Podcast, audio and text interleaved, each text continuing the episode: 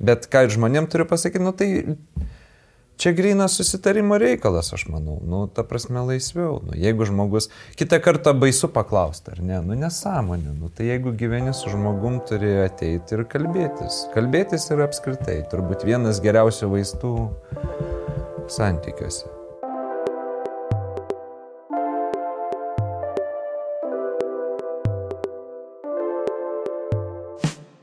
Sveiki, šiandien su jumis nebegėda LT tinklalaidė Sultis ir aš Julija Šatkauskaitė. Kas mėnesį kartu su pašnekovais aš nagrinėsiu temas susijusias su santykiais, seksualumu, įvairiais sekso pobūdžiais, na ir savęs pažinimu. Nebegėdos tinklalaidės Sultis galite rasti Spotify, iPhone podcasts, Podbean ir YouTube platformose. Šiandien mano tinklalaidė yra apie analinį seksą.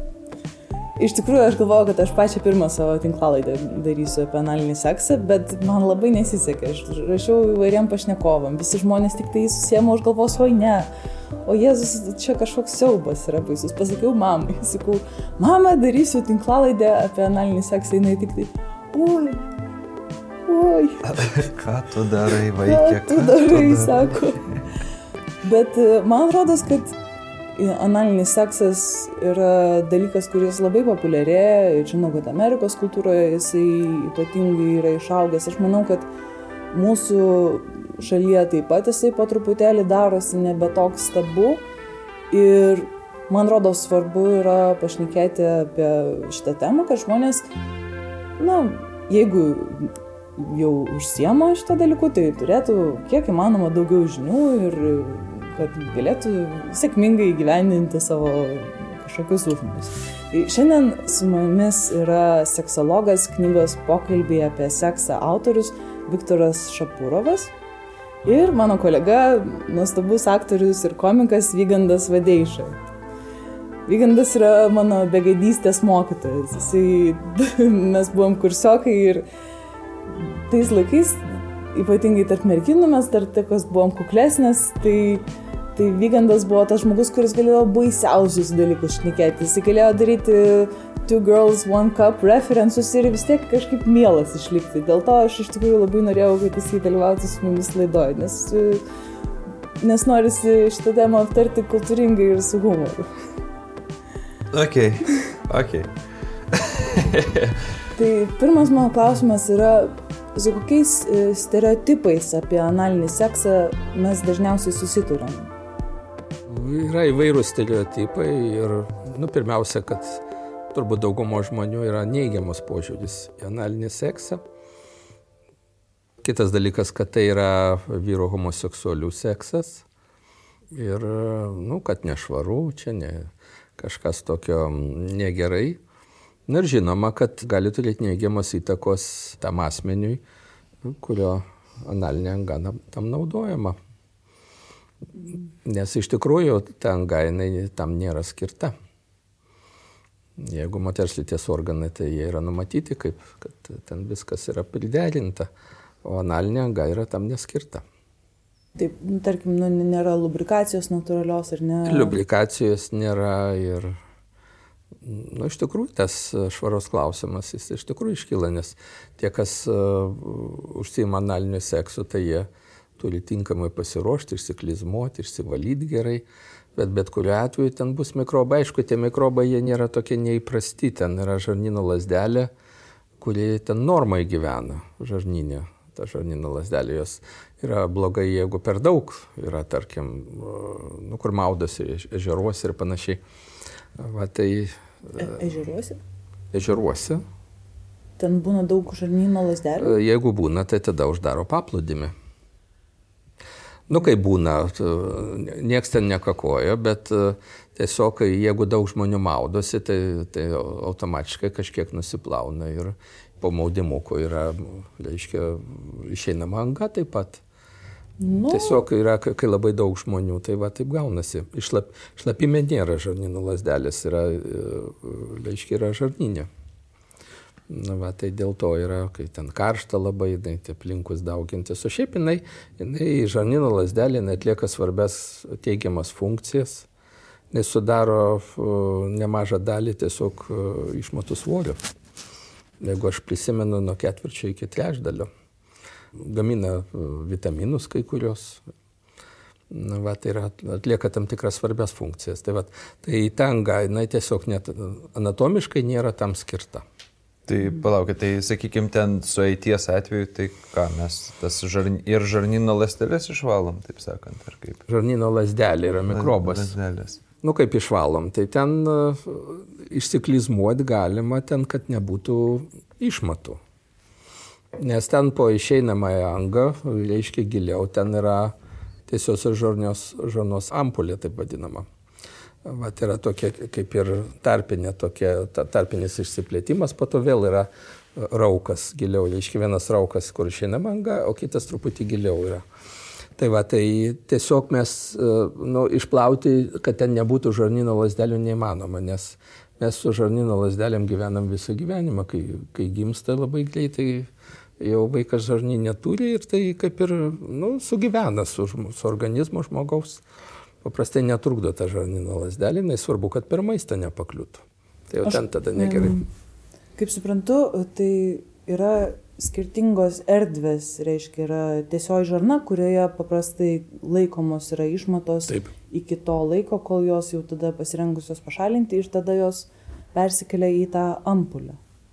Ampulė yra skirta tam, kad žmogus, kad galėtų sulaikyti išmatas. Mhm. Ampulė kaip išmatų neturi būti. Mhm. Ampulės yra aukščiau ir ieškėjus ten susikaupia, pradeda nervinės galonėlės spausti, tada žmogui atsiranda poreikis uh, nueiti išsituštinti, o per tą ampulę praeina, praeina tuo metu ir vėl po to kaip ir, nu, gal likučiai kokie lieka. Mhm. Vadinasi, šiaip jau išeinamoje angoje nu, yra tuščia. Taip, ten likučiai kažkokie yra, šiaip tai tušia, aišku. Giliau, jeigu pasiekti, ten galima pasiekti tą tiesią žarną ir per, per ampulę praeiti, jinai neilga. Ne Vat, ir ten galima giliau pasiekti. Nu, tiesiog tai išmatavimai, jie, yra, jie tam nenumatyti, yra per maži išmatavimai, netitinka vyro varpos dydžio. Mm, o pats klizmavimas, jisai turi būti su kažkokiu, tarkim, su, su, su, kuo, su druska. su imbier. Kavos yra klys. Nu, kaip su vandeniu, galima, tarkim, ar žvakutę įsidėti, arba vaistus išgerti, kad išsivalytų. Visiems turbūt reikalinga, tai yra svarbi hygieninė procedūra. Uh, reiškia tuomet, kai, kai yra reikalinga laisva tiesioji žarna. Mhm. Dar kalbėjome apie stereotipus. Tai ar skiriasi, tarkim, stereotipai, kurie labiau vyrauja tarp moterų nukreipti į analinį seksą ir kurie labiau yra tarp vyrų?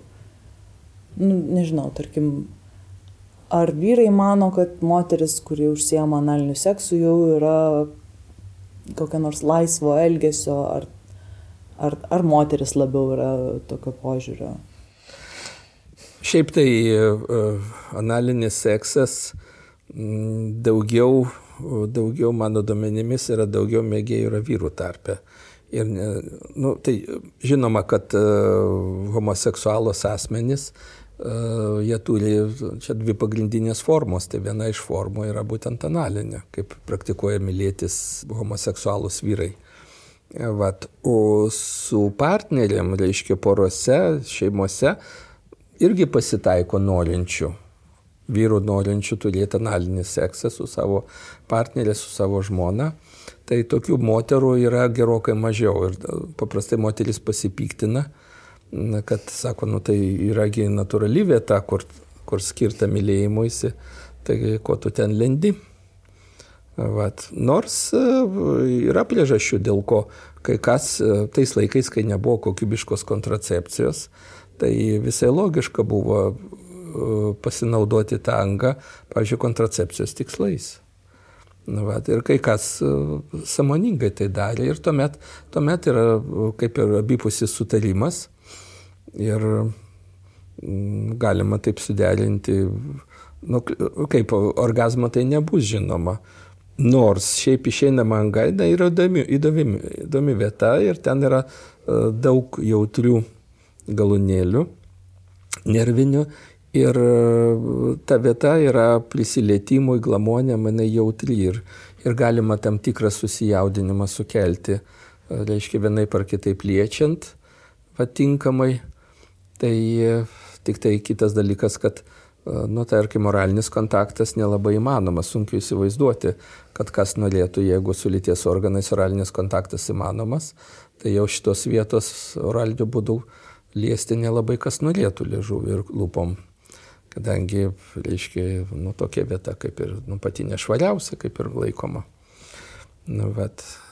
Mhm. O dar, dar kalbant, tarkim, apie tos nusistatymus neigiamus, kaip jums atrodo, nu, be abejo yra fiziologinės priežastys, kad žmonės galvoja, kad tai yra nešvaru, arba, nu, ir ko gero yra tam tikrų tų žarnyno lasdelių, dar kažko, kas... Kitų mikrobų, yra. ten mikrobų daug yra. Bet ar yra kultūrinių kažkokių tai priežasčių, tarkim, ar religinių priežasčių? Nes, tarkim, aš tą patį girdėjau variantą, kad žmonės užsiema analiniu seksu, merginos, kurios nenori prarasti nekaltybės, užsiema analiniu seksu, nes tokiu būdu jos išlaiko nekaltybę. Mhm. Aš irgi tokių girdėjau dalykų, kaip gandas toksai sklando virš Lietuvos turbūt ir viso pasaulio aplinkui. Bet čia gal jūs buvot palietę tą temą apie tą nekaltybę ir klausimas, ar vyrai dar vis nori tos nekaltos mergaitės vaidilutės, tai nemanau, kad čia, žinai, dabar, dabar tas laikas, kai labai jau reikia saugoti. Na nu, gerai, vygandai, o jeigu, jeigu kalbant jau apie šiuos laikus ir, pavyzdžiui, nu, nekalbėkime apie dabar, bet tarkim įsivaizduok, kol dar nebuvai santykiuose su, su, su savo žmona. Kaip tu žiūrėdavai merginas, kurios buvo griežtai nusistačiusios e, prieš, pavyzdžiui, analinį seksą, oralinį seksą, bet šiuo atveju analinį seksą. Koks tavo požiūris buvo Mes apskritai, mes e, su požiūriu, nu sakykime, paimkim, nubraukim 15 metų ar negrįžkim į 15 metų ir tau jau vien yra smagu būti, jau, jau vien kažką laimėti yra, nu, be galo didelis laimėjimas ir, ir nešiotis tai gali paskui sėkmingai visą gyvenimą, kaip pirmą, antrą ar ten trečią, sakykime, ir tu tikrai tada taip būdavo tie juokeliai būdavo tos netgi gal ir kažkokios tai patyčios, kažką tai sužinojus ar ne mokyklai, kur kaip čia, per ką, nu ta prasme kas, bet viskas gerai, matai kaip Vaikystė yra toks pažinimų, ne vaikystė, nu sakykime, paauglystė yra toks pažinimų metas, kur tau vis tiek viską reikia ir patirti, ir pajausti, ir suprasti, ir kas tave domina, kas tavęs nedomina. Nes nu jeigu žmogų traukia, vis tiek tai yra kažkoks tai tas laikas, kur viską reikia pažinti, ar ne, reikia patirti pirmąją meilę, pirmąjį išsiskyrimą, pirmąją ten, sakykime, sueiti, jeigu ir ten esi nekalta ar ten nekaltas, tai tokios awkward situacijos jų yra daug, kai esi paauglys ir manau, kad visą tai tiesiog reikia pragyventi, o kad tuo metu dar net nelabai tas ir internetas, aš, ar gal jau buvo, nežinau, bet jis netiek buvo plačiai pasiekiama, netiek buvo, dar atsimenu ir visus tos VHS ir visą kitą, kur gaudavom kažkokį, tai tą patį tinto brasą, bet tenai niekas apie tai nieko nešnekėdavo.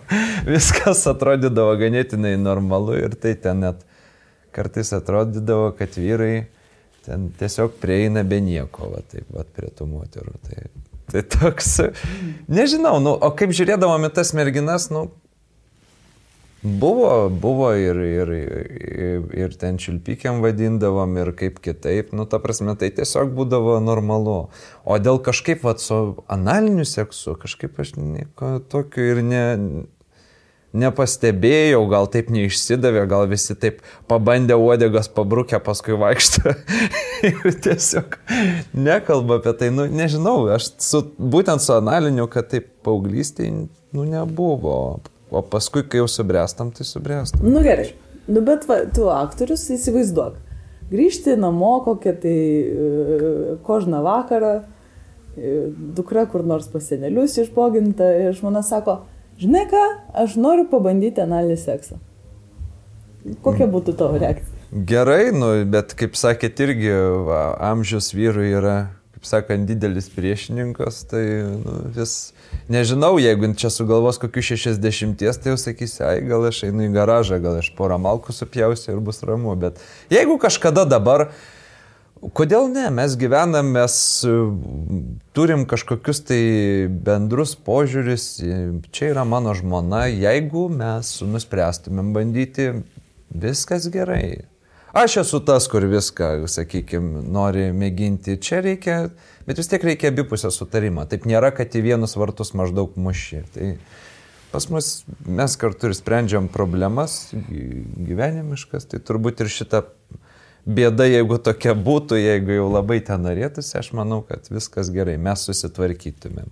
Bet ką žmonėm turiu pasakyti, nu tai Čia grinas susitarimo reikalas, aš manau. Nu, ta prasme laisviau. Nu, jeigu žmogus, kitą kartą baisu paklausti, ar ne, nu nesąmonė. Nu, tai jeigu gyveni su žmogum, turi ateiti ir kalbėtis. Kalbėtis yra apskritai turbūt vienas geriausių vaistų santykiuose. Hmm. O dabar apie, vad kalbėjom apie patį tą neigiamą nusistatymą į analinį seksą. Kaip jums atrodo, ar tarkim, Ar tai yra viena iš priežasčių, kodėl daug žmonių yra nusistatę ir prieš homoseksualus, kad tai yra tam tikra homofobijos priežastis, kad tai, vat, jeigu aš manau, kad analinis seksas yra purvinas, tai reiškia į visus. Ir žmonės nešvarus ir čia iš viso. Taip, taip, va čia. Niniai vaikšto čia. Šiaip logiška tikėtis, kad kadangi tai vertinama kaip nešvaru, tai, tai tada ir homoseksualūs santykiai, nors aš jau minėjau, kad e, homoseksualai vyrai, jie praktikuoja ne tik analinį seksą, yra, yra kitos galimos abipusė masturbacija, reiškia, arba oralinė forma. E, va, tai, bet žinoma, va, tas yra kaip ir nešvarumo toks simbolis. Bet lygiai taip pat, nu, tuo pačiu analiniu seksu galima užsimti švariai, tai yra prezervatyvai, yra tas be, pats. Taip, taip, taip apsiprausimas, išsivalymas. Taip. Žinoma, tai galima tinkamai sutvarkyti. Nu, šiaip aš pasakyčiau, kad seksas yra dalykas rimtas. Aš tai vadinu trigubų džiaugsmu. Tai yra, e, kai vienas džiaugiasi, kitas džiaugiasi ir abu džiaugiasi. Vat, ir iš tikrųjų tai yra aukščiausias meilės taškas dviejų žmonių. Ir tuomet visą tai, ką jie, aš visiškai pritariu, jeigu jie sutarė, kad jiem abiem tai tinka, tai aš manau, kad jie tikrai turės iš to džiaugsmo. Čia pasinerk ir bandyk, nežu, nepatiks, taigi pasikalbėsiu. Nu, kitą kartą ir maistas ne visas pagamintas abiems skanus, tai žinot, bet valgom kažkaip vis tiek pavalgom. Tai. Na, plamai yra uh, sekso įvairovė, tai, na, nu, kai apie sekso įvairovę mes pirmiausia galvojam apie formas, reiškia vaginalinio ir, reiškia, kitos, kitas formas, reiškia, lytinio akto, bet uh, jeigu abiem partneriam tinka, tai, tai, tai reiškia yra gera forma. Svarbu nieko nekankinti, nieko neversti. Mm. Jo, kas nutinka natūraliai, tas gerai. Gerai, o jeigu, nu, taip e, natūraliai susitarėt, kad e, išsimėginti tau suteikti analinį seksą, Ar Dabar... tai sudėtingiau tau atrodo, ar, ar kaip tik paprasčiau? Aš nežinau, kaip reikėtų gal su Viktoru pakalbėti, kaip yra atliekamas ten, sakykime, prostatos masažas, bet aš neįsivaizduoju to, nes dar kol kas neteko, bet taip nujaučiu, kad ties kokiais taip 40, 50 galbūt jau ir teks, tai tada gal aš sužinosiu kažką daugiau gyvenime.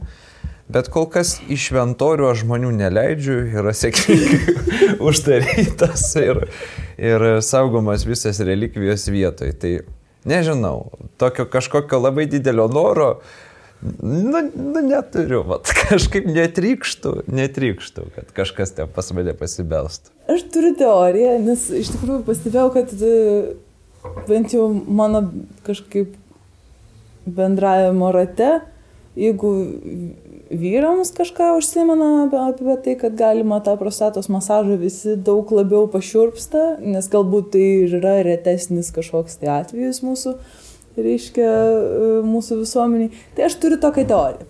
Aš pastebėjau, kad iš tikrųjų vyrai daug labiau mėgsta užsidaryti tualete, atsiversti žurnalą, ten, ten praleisti 30-40 minučių. Tai yra kažkokia šventa malonumo vieta jiems. Ir aš manau, kad jie iš tikrųjų yra išsigandę, kad jiems va, tą malonumą sugadins. Pasvapa, kaip, kaip. Nu, truk ten kažką, žinai, įplėš, dar kažkas. Nu, žinai. Viktorai, padėkit, gelbėkit. Na šiaip tai e, iš tikrųjų, kadangi, kadangi išeinama anga yra jautri zona ir spausti iš savęs išmatas, tai e, čia Freudas pastebėjo, kad yra, e, yra vaiko vystimosi analinė fazė tam tikra, reiškia, yra maždaug metų dviejų amžiuje, kai vaikas jau pratinamas prie sėdėjimo ant poduko, Ir, ir jam gali net savotiškai būti malonu, reiškia, spausti iš savęs išmatas po truputį, vat, kadangi tai yra jautri zona. Vat, ir tiek.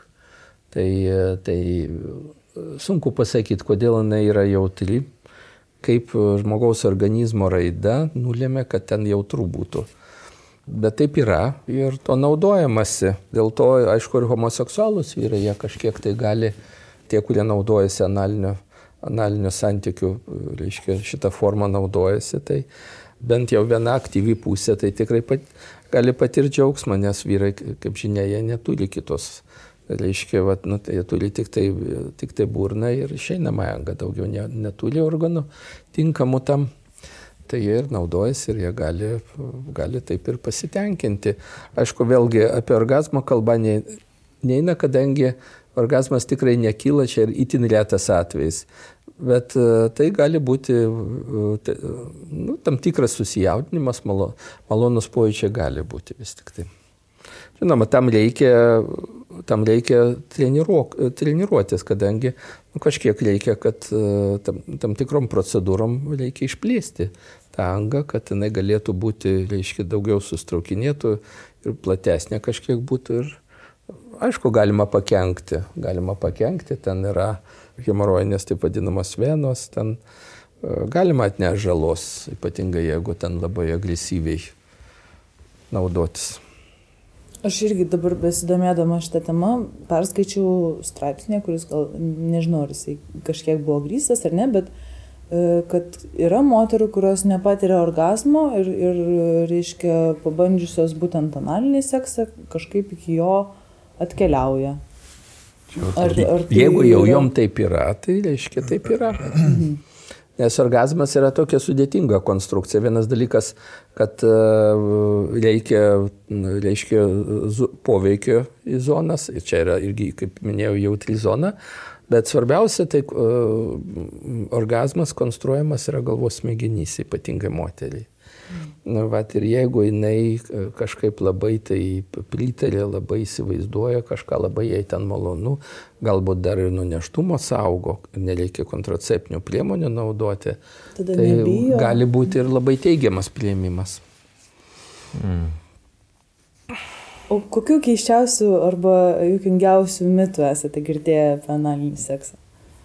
Nu, aš, pavyzdžiui, gerai, girdėjau, mitas. aš girdėjau mitą iš vieno savo buvusio partnerio, kad jeigu mergina su tavim užsims analiniu seksu, tai, tai tada jinai jau tavęs niekada nepaliks, čia jau visam gyvenimui santykiai. Kas, Ne, aš manau, negir- visiškai nesąmonė. Neteko girdėti. Aš, aš va tokia esu girdėjusi ir aš galvoju, nu kokiu dar yra. Galbūt stipriausias mitas, kad tiesiog galima pastoti tokiu būdu, jeigu į žardyną pakliūna sėkla. Va. O iš tikrųjų, e, jeigu, jeigu žarnyną pakliūna sėkla, tai pastoti neįmanoma, bet jeigu jinai dėl netinkamos priežiūros iš tiesios žarnos, jeigu išsilies, tai jinai gali, gali pasiekti atitinkamai, ten gulint, nesusitvarkius, gali pasiekti ir makštį, o tada jau, čia, tada jau žinoma ir pastojimas įmanomas, bet iš tiesios žarnos pastojimas yra neįmanomas. O dabar kalbant apie žmonės, kuriuos traukia analinis seksas, jūs kalbėjote apie va, tą freudinę vystimosi stadiją. Ar yra kažkoks specifinis tipažas žmonių, tarkim, va, jūsų praktikoje ir pastebėjot, kurie yra labiau linkę ar apskritai? Na, aš asmeniškai t- to nepastebėjau, kad būtų kažkoks tipažas ypatingas. Pats Freudas tai jis laikė, kad žmonės, kurie turi išreikštą tą analinio, analinio seksualumo, vaikas vaikystė turi analinio seksualumo išreikštą formą, tai e, analinis seksualumas yra daugiau susijęs su turtu, su pinigais. reiškia, kad noras užsidirbti, bet ir vėl tokių plačių išvadų ir statistikų nieks neveda, bet čia buvo jo tokia fantazija, kad vat, tie, kurie užsilaiko labai ilgai sėdint po dūko vaikai, po to, reiškia, jie, jie ir suaugę, jie mėgėja sėdėti, reiškia, ilgai tualėte, skaitydami laikraščius ir iš, žurnalus ir iš lietos spausti iš savęs išmatas, kad jie linkė daugiau prie pinigų. Aha. Čia buvo jo tokia teorija. čia geras, o čia geras. Čia, čia stipru. Dar iš, iš tų tokių klausimų, man rodas, yra viena iš priežasčių, kodėl žmonės mėgsta arba, arba gali domėtis analiniu seksu, nes jis yra vat, būtent ta, ta, ta pati nešvarumo arba tabų tema, kad e, paprastas mylėjimas jis yra toksai, nu jis yra gražus, e, švarus, bet kartais žmonės nori būti tokie, nu, išdykėliai, kaip pasakyti, noti, aš nežinau kaip išversti. Taip, taip, taip, suprantu. To tokio, reiškia, nu, galbūt šiek tiek kitas rolės prisimti. Pritarė. Ne? Nu, taip, aišku, nu taigi irgi sakau, tas mėginimas jisai neturi baigtis taip tiesiog, kad mes ten 16, 17 iki 18 viską išsibandėm, ar ten kitas iki 20 viską išsibandė ir jau viskas. Ne, nu, turi būti kažkoks tai augimas, atradimas ir visa ką. Tai aš manau, kad tikrai tas, tas pats analinis. Aš nesakau, gal kada dabar, manau, kad ne artimiausių metų su žmona nemėginsim, bet o ką žinai, o gal pavyzdžiui po 50 metų, e, tiksliau ne po 50, bet 50. o gal man subloks, o gal aš pavyzdžiui pasidarysiu tas, kuriam vidurio amžiaus krizė visai nudeš galvą, nusipirksiu Porsche ir sakysiu, va, man dabar tik tai šitą reikia. Mm. Tai toksai, nu, Šiaip tai e, jūs čia taip pat pasiūlė tokį įdomią mintį. Kai kurie žmonės vaikystėje susidurė su stipriu tėvų moralizuojančiu spaudimu. Psichoanalitinė literatūrai, kaip susiformuoja netikrasis aš, kai, kai tėvai reikalauja vienokio elgesio, o vaikas pradeda svajoti apie kitokį, apie kitokius dalykus. Kaip fanatiškai, reiškia, tikinti žmonės religingi labai, reiškia, reikalauja labai griežtai, reiškia, tvarkos ir švaros, tokių jokių lytinių santykių. Tai kaip atsvara gali būti kai kuriem jų vaikam, gali susiformuoti kaip atsvara, reiškia, polinkis į kažką nešvaraus. Va, daryti taip, kaip draudė. Mhm.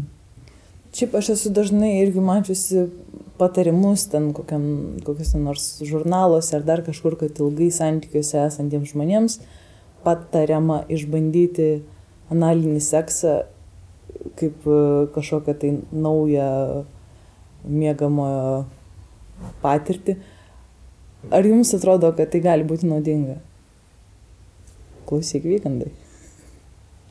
Matot, e, sekso įvairovė, vad Kamasutros 600 pozicijų, e, tai e, sekso įvairovė tarnauja tam, kad neprailgtų kad tu su tuo pačiu partneriu ir vis kažkokią naują poziciją, va ten kelios pozicijos per tą patį meilės aktą.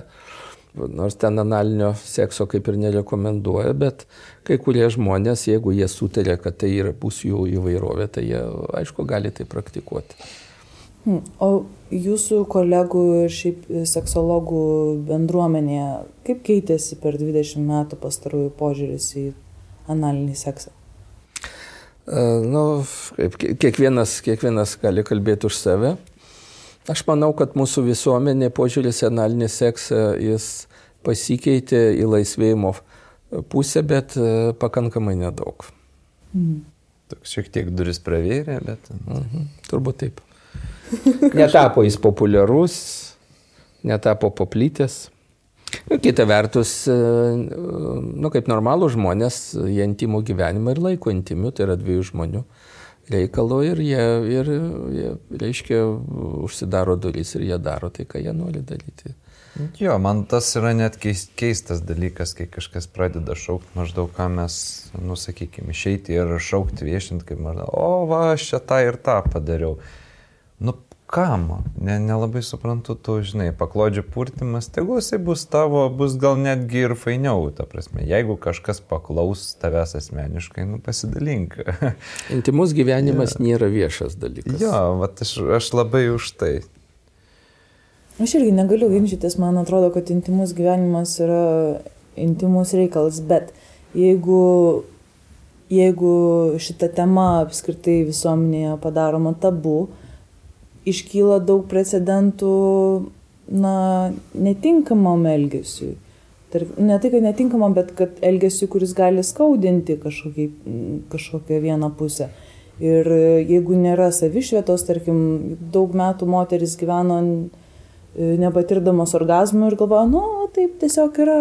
Na, čia taip, nu, nubaudė. Man rodos, kad e, nebūtina kalbėti apie savo asmeninio gyvenimo intimius dalykus, bet apskritai kalbėti apie tai, kas yra tas intimus gyvenimas, yra naudinga visiems. Turbūt, kad e, jeigu moteris nepatiria orgasmą, aišku, reikia ieškoti priežasčių, gali būti įvairių, ir, ir psichologinių, ir visokių kitokių. Ir žinoma, meilės akto, e, kaip ir metodikos, aiškiai, eiga O tikriausia žmonės, jeigu eksperimentuos, jeigu pora eksperimentuos ir ieškos, kaipgi sukelt orgasmą moterį, kaip jie susijaudinti ir kaip sukelt orgasmą, tai uh, analinio sekso ieškos paskutiniai vietoj. Vat, uh, yra pakankamai daug galimybių ir, ir nu, aišku, jeigu labai nori, tai jie gali tai daryti, nieks jiems negali uždrausti. Mes šiek tiek palėtėm uh anilinguso temą, tai reiškia oralinės analinės stimulacijos. Ir vėlgi, bandydama pasiruošti pokalbį, aš e, atradau tokį dalyką, kad yra vadinamas dantistinis silikonas, kurį, tarkim, lygiai taip pat vyrai gali naudoti oralinio, paprasto oralinio sekso metu, kad apsisaugoti nuo, nuo lytiškai plintančių lygų. Ir kad jis yra vartojamas būtent anilingusių kaip priemonė išvengti ten nešvarumų, bakterijų ir taip toliau. Tai yra labai plonas silikonas tokie, jie kaip, kaip silikono lapeliai ir, reiškia, per jį... Servetėlė tokia. Taip. Per jį yra daroma stimulacija. Man čia buvo labai įdomus, ko dabar aukaisi. Nu, aš daug jau visko matęs, aš kažką, aš jaučiuosi senas, nežinau kodėl, bet kas čia vyksta, aš kažkaip... Nu, nu gerai, gerai, viskas, viskas gerai, pasirodo yra daiktų, nes aš jau galvau, kad aš jau daugiau žinau negu reikia, bet... Nu, aš irgi nežinau, ir šiaip, kai pagalvoju, daug žmonių ignoruoja tą dalyką, kad oralinis seksas taip pat gali būti lytiškai plintančių lygų pernešimo būdas. Be abejo. Tai, tai šiuo atveju man buvo toks įdomus atradimas, kad yra tokia, reiškia, silikoninė plevelė, kuri gali apsaugoti vyrus nuo įvairių infekcijų.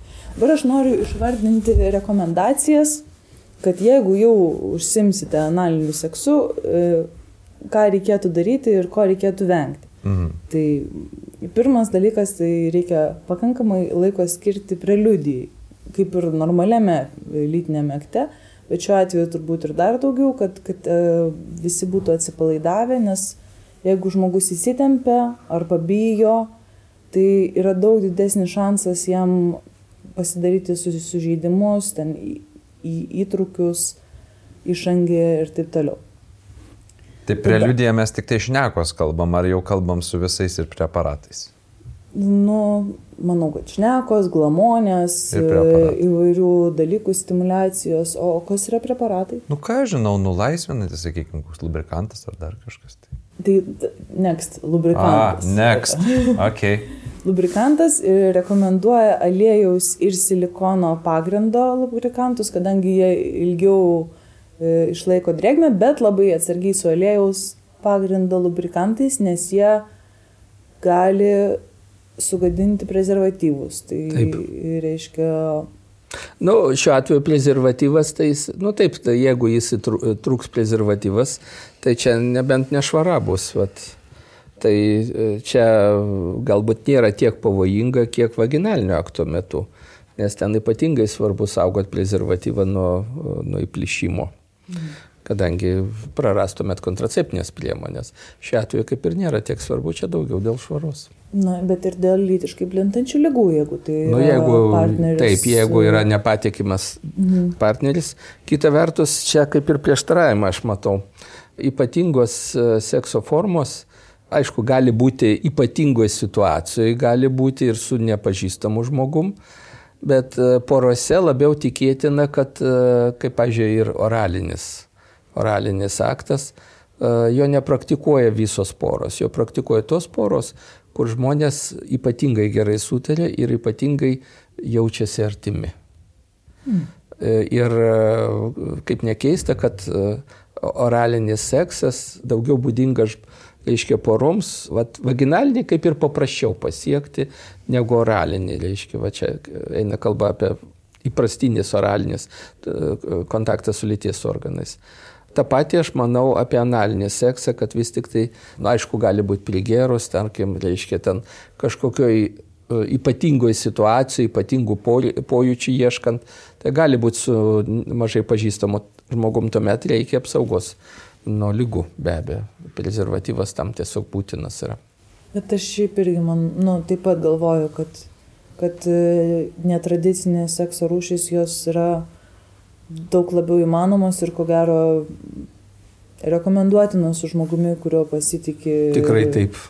Kur nereiktų bijoti, kad čia užsikrėti, kur tu pažįsti daug metų, yra patikima ir artimas žmogus, tai tuomet galima siekti ir kažkokiu ypatingo sekso formų. Mm.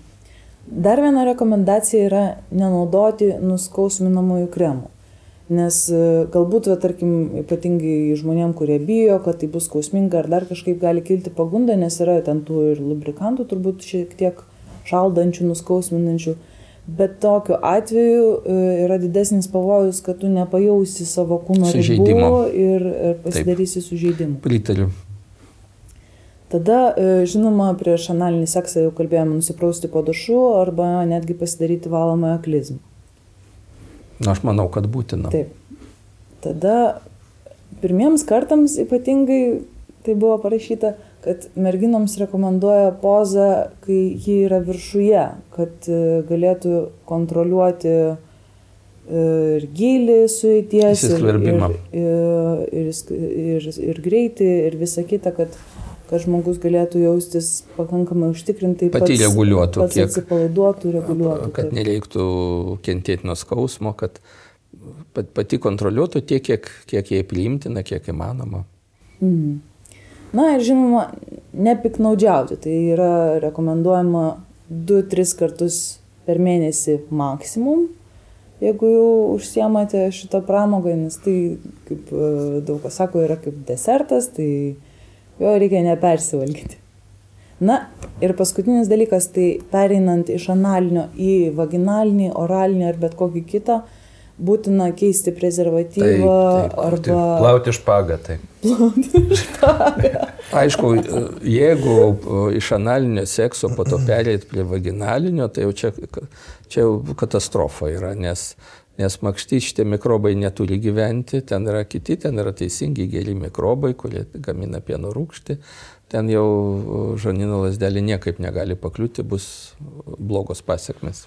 Mhm. Tai tokie va, yra pavojai rekomendacijos e, iš fiziologinės pusės, tačiau e, kokios yra psichologinės analinio sekso rekomendacijos ir pavojai.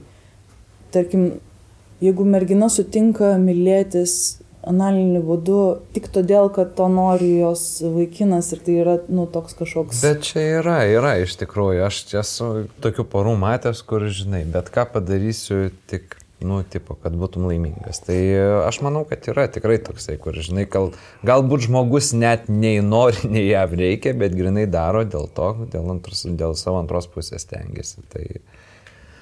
Bet aš grįžtu prie to. Kad... Šiaip smerkti negalima, tai pagaliau tai yra kiekvieno žmogaus sprendimas.